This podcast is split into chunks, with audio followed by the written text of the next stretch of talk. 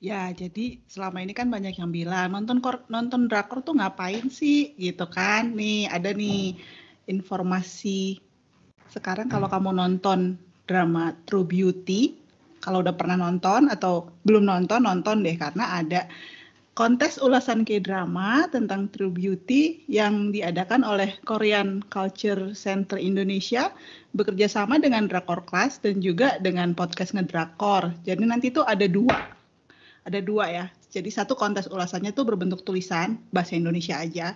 Dan yang satu lagi itu berbentuk video.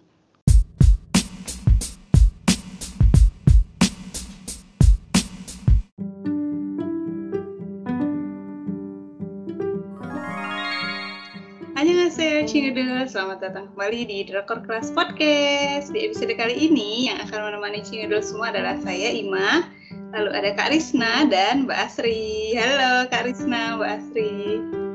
Halo.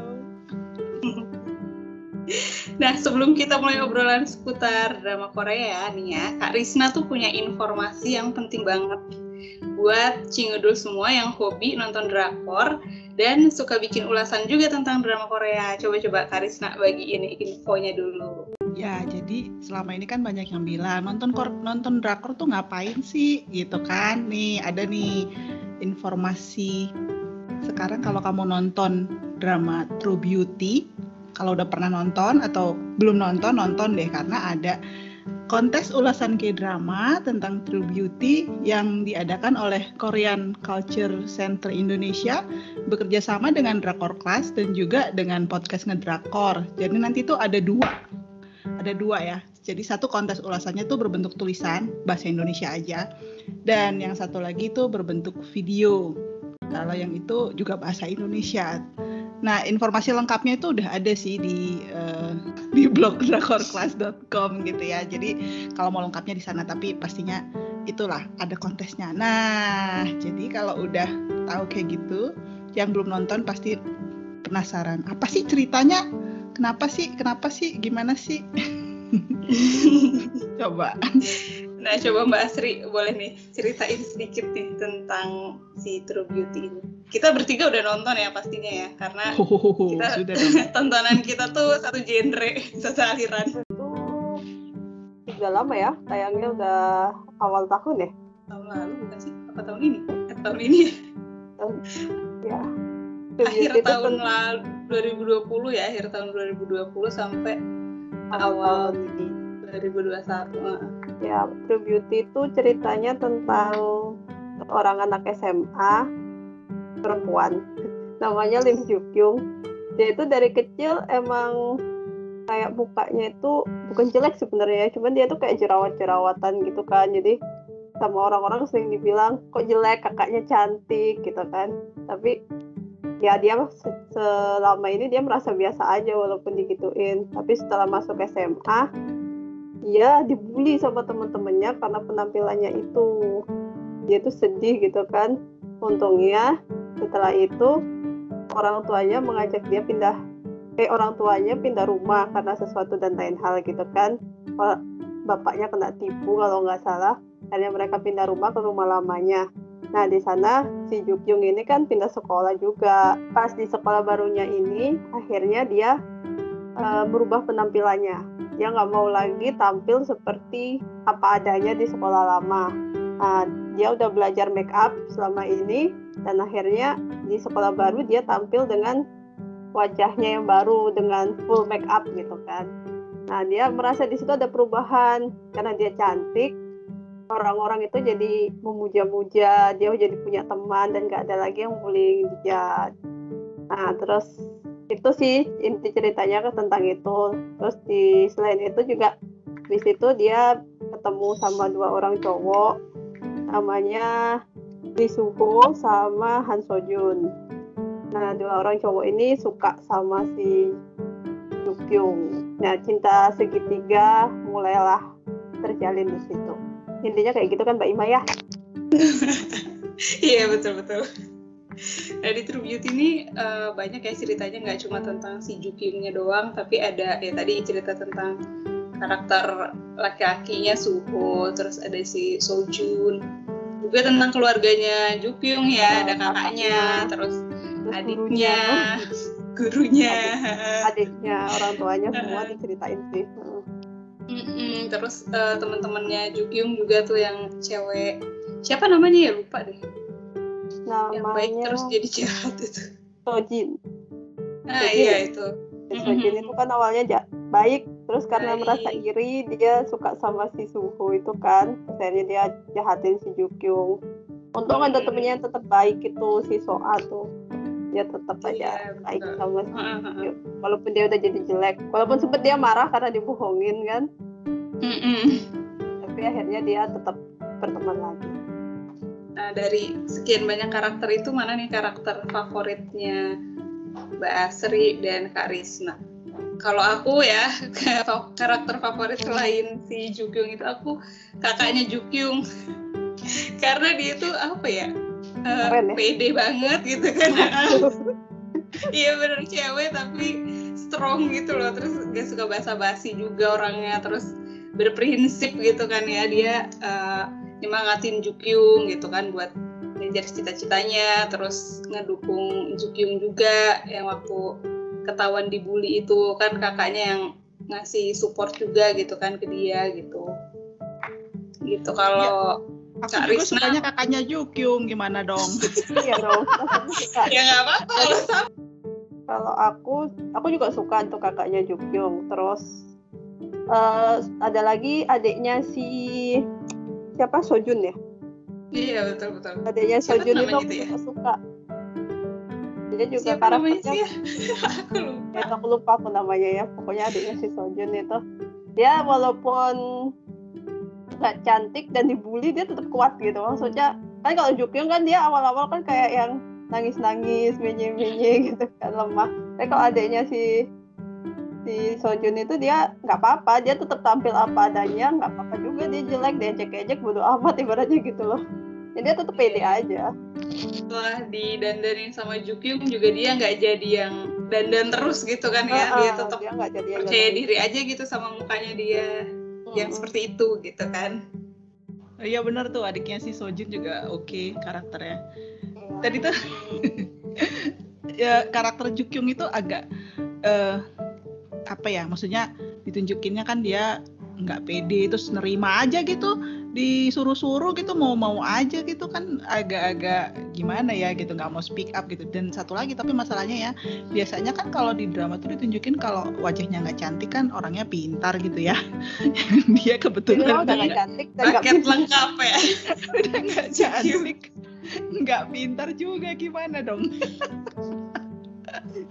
Sedangkan kalau bilang antara Suho sama eh, Sojun gitu ya Suhonya juga sebenarnya agak gimana ya ngeselin juga sih kalau menurut aku ya mereka berdua nggak ada yang Eh, apalagi si Suho di akhir-akhir itu cukup ya sangat di akhir ngeselinnya. Di awal sih masih sebenarnya ya nggak apa-apa dia cool cool kayak gitu sih nggak apa-apa ya. Nggak masalah banyak kan memang kalau orang kayak nggak suka eh, keramaian nggak suka eh, apa apalagi misalnya dia ganteng gitu kan dia tahu dikejar-kejar cewek terus dia nggak suka sama cewek-cewek yang ngejar-ngejar gitu ya biasa gitu ya. Jadi dia kayak ya biasa lah sok cool gitu kan. Tapi pas yang di akhir yang jadi spoiler nggak kita nih nanti lah Ya, Oke, di itu pokoknya di pokoknya ada akhir- sesuatu yang ngeselin Heeh. di akhir-akhir itu Suho eh, bersikap menyebalkan gitu ya Iya, membuat- Sojunnya juga sama juga gitu loh. Ya. Takut kebanyakan spoiler. makin banyak ngomong kita makin membuka apa isi Apalagi buat yang belum nonton kan. Kalau yang udah nonton mungkin udah tahu lah pasti yang dimaksud ya. nah kalau misalnya ngomongin tentang em, acting pemainnya nih gimana nih udah pernah nonton Cha Eun-woo atau eh, Moon sama siapa Hwang In Yup ya sebelumnya belum Kalau Cha Eun-woo itu kalau eh, kayaknya aku justru nonton itu baru pertama di di True Beauty habis itu aku nonton dia yang lain. Maksudnya nonton drama yang lain tuh gara-gara habis nonton True Beauty gitu loh. Hmm. Jadi aku nggak punya pembanding. Kalau Moon Gayung itu aku baru ngeh kalau Moon Gayung itu yang main di eh, apa Jealousy Incarnate.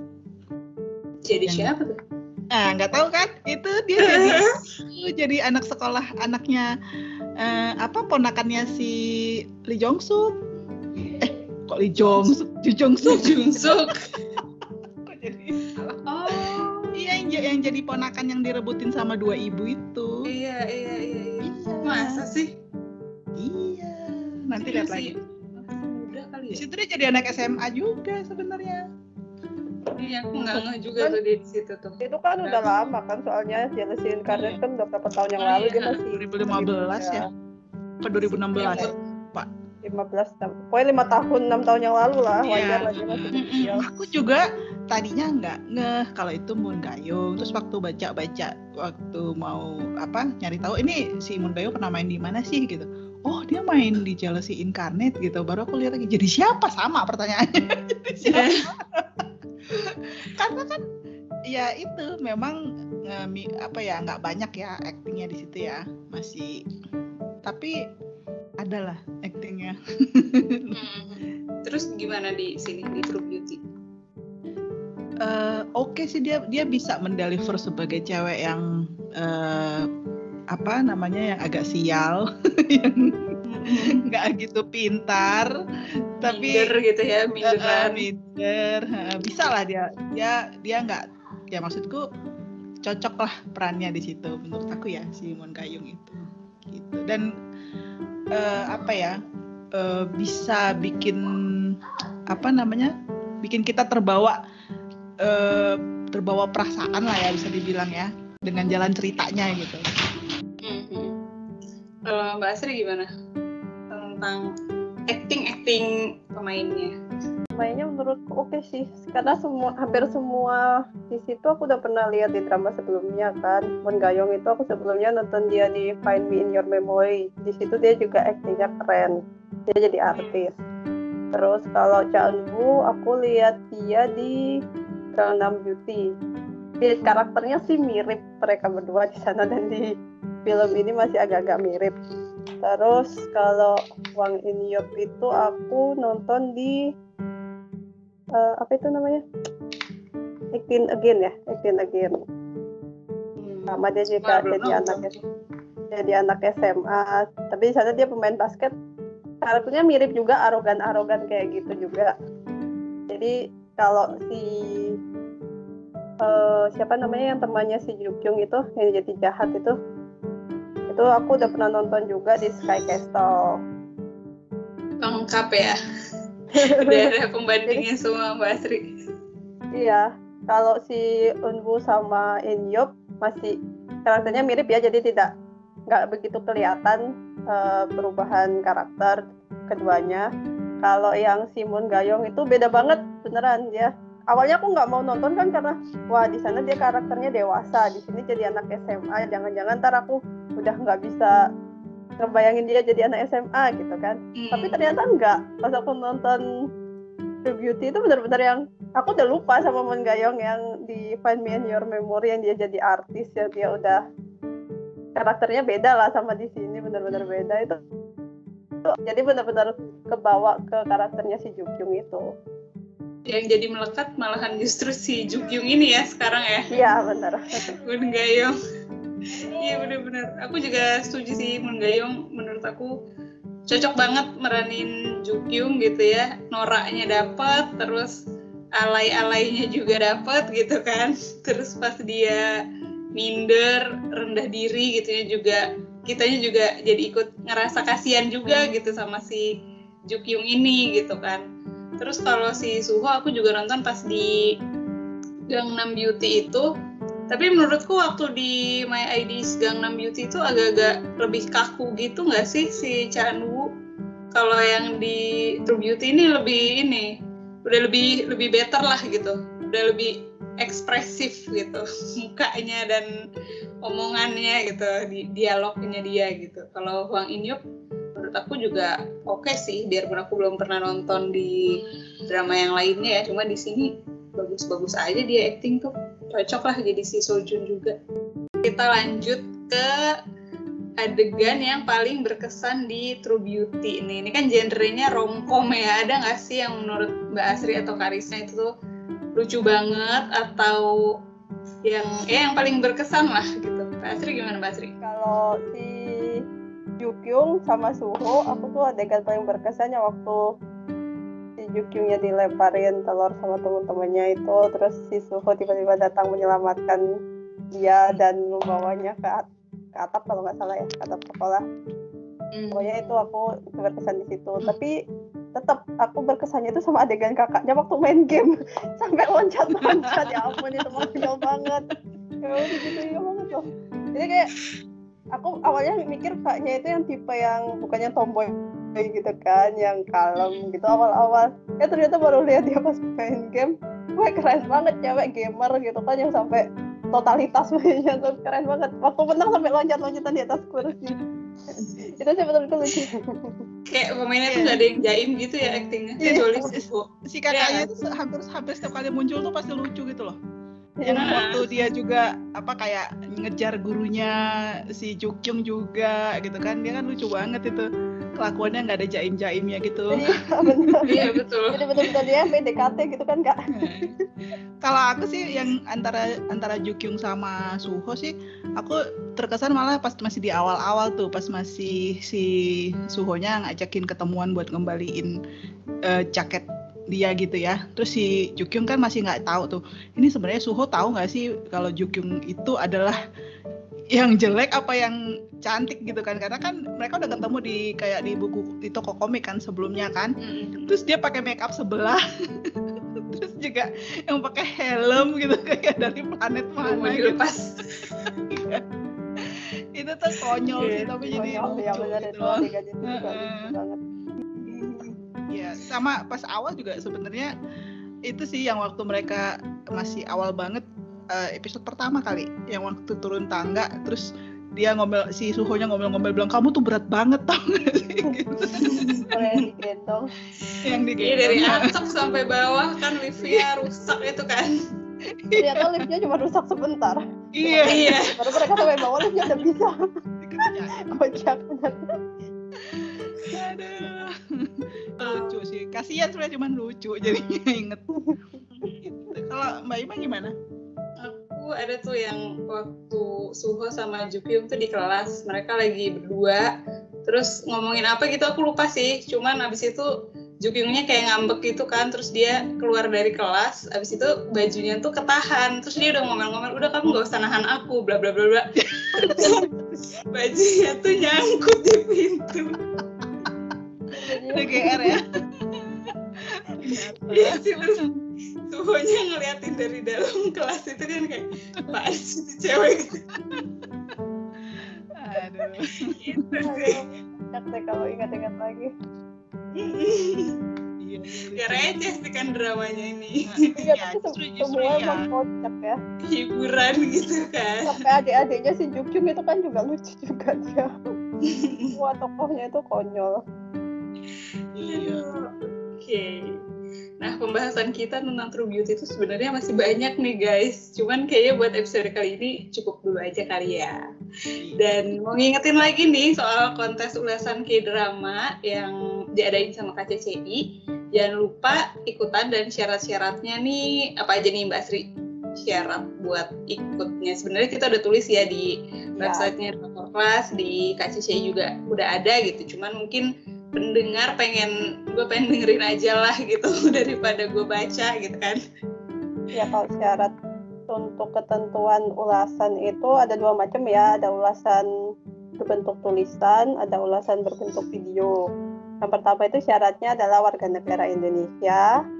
Jadi bahasa ulasannya itu nantinya juga bahasa Indonesia, juga berdomisili di Indonesia, nggak boleh di luar negeri.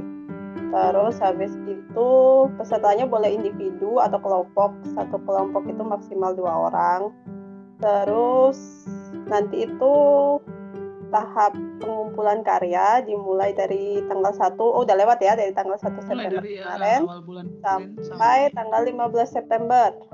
masih masih ada beberapa hari ya jadi Iya. buat yang belum nonton masih bisa nonton gitu ya Ya bisa lah dikebut ya 16 episode.